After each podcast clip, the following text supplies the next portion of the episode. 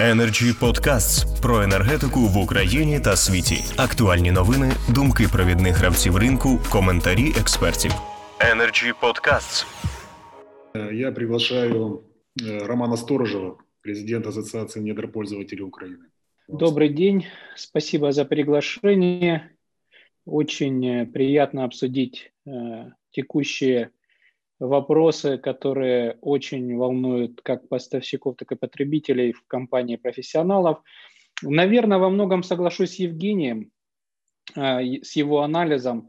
Э, хотелось бы также э, добавить то, что ситуация на рынке в Европе свидетельствует о том, что, скорее всего, европейские поставщики не будут в таких объемах, как в прошлом году, закачивать газ летом э, в украинские хранилища не по причине каких-то там негативных условий, просто отсутствует таймспред, позволяющий им э, захеджировать свою прибыль на этих объемах. Плюс э, холодный апрель отсрочивает начало закачки в Европе в хранилища европейские. Таким образом, мы понимаем, что с одной стороны нет экономики, с другой, ну, нет достаточной экономики, чтобы газ поступил в, такой, в таких объемах, как в прошлом году, и нет э, времени на это.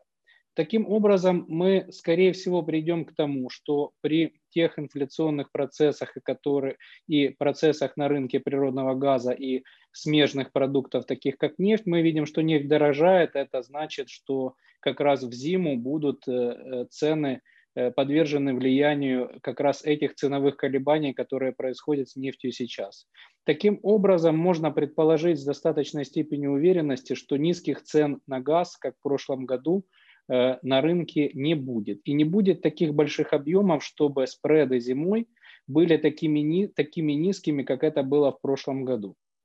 Исходя из этого, э, можно предположить, что рыночная цена на природный газ будет достаточно высокой, Таким образом, э, годовой продукт э, стоит э, достаточно больших денег на сегодняшний день. Ну, может быть, это и не 12 тысяч гривен, но где-то где, -то, близко. Таким, кроме того, небольшой нюанс, чтобы поставщику приобрести годовой продукт, ему необходимо либо в виде гарантии, либо в виде депозита авансировать примерно от 10 до 15 процентов. Это к вопросу о том, если мы покупаем такой продукт, продаем его конечному потребителю, а он вдруг решает уйти с этого продукта, потому что ему там хочется перейти к какому-то другому поставщику, э, но объемы эти, они уже куплены. И если, допустим, цены будут не соответствовать ожиданиям потребителя, он может уйти. А если в этот момент цена на рынке будет ниже, чем цена закупки, это сразу прямые убытки поставщика. Этот вопрос действительно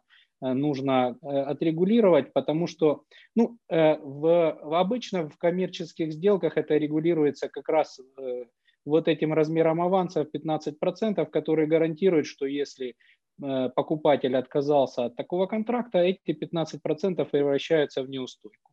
Конечно, ну, я слабо представляю, как можно попросить аванс, который может стать неустойкой с населения э, в размере 15% от их годового потребления. Я думаю, что это где-то из области фантастики. Хотя в коммерческих контрактах между трейдерами это именно так и работает. Что же касается презентации годовых продуктов. Э, для независимых поставщиков, которые хотели бы войти в сегмент поставок газа э, населению, э, нужно, чтобы эти продукты были максимально приближены к рыночным, по той причине, что заключить контракт с нафтогазом можно только передав ему базу потребителей, да, то есть коды потребителей конкретных, для которых будет поставляться этот э, ресурс. Это понятно почему, потому что когда была установлена цена в 6,99, он, этот э, ресурс стоил ниже рынка, и поэтому нужна уверенность, что этот ресурс попадет именно к населению, а не куда-нибудь еще с маржой там в 20%, допустим. Да? Но если новый поставщик выходит на рынок, на рынок, у него физически не может быть этих кодов, потому что он еще не заключил эти договора. То есть в процессе компании он не может опираться на ресурс нафтогаза договорной компании, а может а, опираться только на свои ресурсы.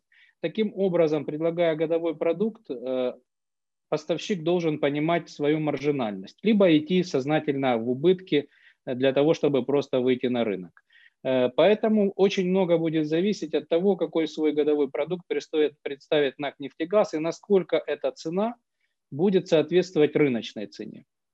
Политические и социальные аспекты годового тарифа всем понятны. Это решение взвешенное и правильное. Э, единственное, что рынок в таких условиях, конечно же, вряд ли будет развиваться, потому что, ну, по тем, по тем причинам, что объяснил Евгений, и то, что вот я сейчас дополняю эту ситуацию, то, что говорил Артем, для поставщиков достаточно рискованно и сложно в такой ситуации входить в этот сегмент рынка. И, ну, как бы, если доступа к ресурсу не будет в равной степени у всех поставщиков, то, конечно же, ну, это действительно будет какой-то гибрид ПСО, который будет назван там годовой продукт, и этот годовой продукт можно будет э, по цене, которая может сформировать какую-то позитивную маржу, купить только в одном месте, да, у НАК нефтегаза. Вот э, вкратце наше видение как независимых поставщиков этой ситуации. Что же касается цен на природный газ, на какие-то другие продукты, то мы считаем, что у, как у поставщика, так и у потребителя должно быть право если, допустим, э, потребитель считает, что он готов рискнуть и не покупать годовой продукт, у него всегда должно быть право купить какой-то другой продукт. Так же, как и у поставщика поставить ему какой-то другой продукт. Если, допустим, я как потребитель принимаю решение, что я лучше буду покупать по рынку каждый месяц э, природный газ, и это мне, допустим, по каким-то моим личным соображениям, соображениям будет интереснее и выгоднее, или, может быть, мне поставщик даст отсрочку там, на три месяца, или еще что-нибудь, то я должен иметь право выбрать себе любой другой продукт, если меня не устраивает годовой, и купить его. Или каждый месяц покупать себе э, любой другой продукт. Вот этот аспект, я считаю, тоже очень важен, что э, годовой продукт – это право выбора э, потребителя, но у него также должно быть право выбора и других продуктов, если он так хочет. Спасибо за внимание, предоставленное время. Роман, спасибо большое за ваше экспертное мнение. Energy Club. Пряма комунікація енергії.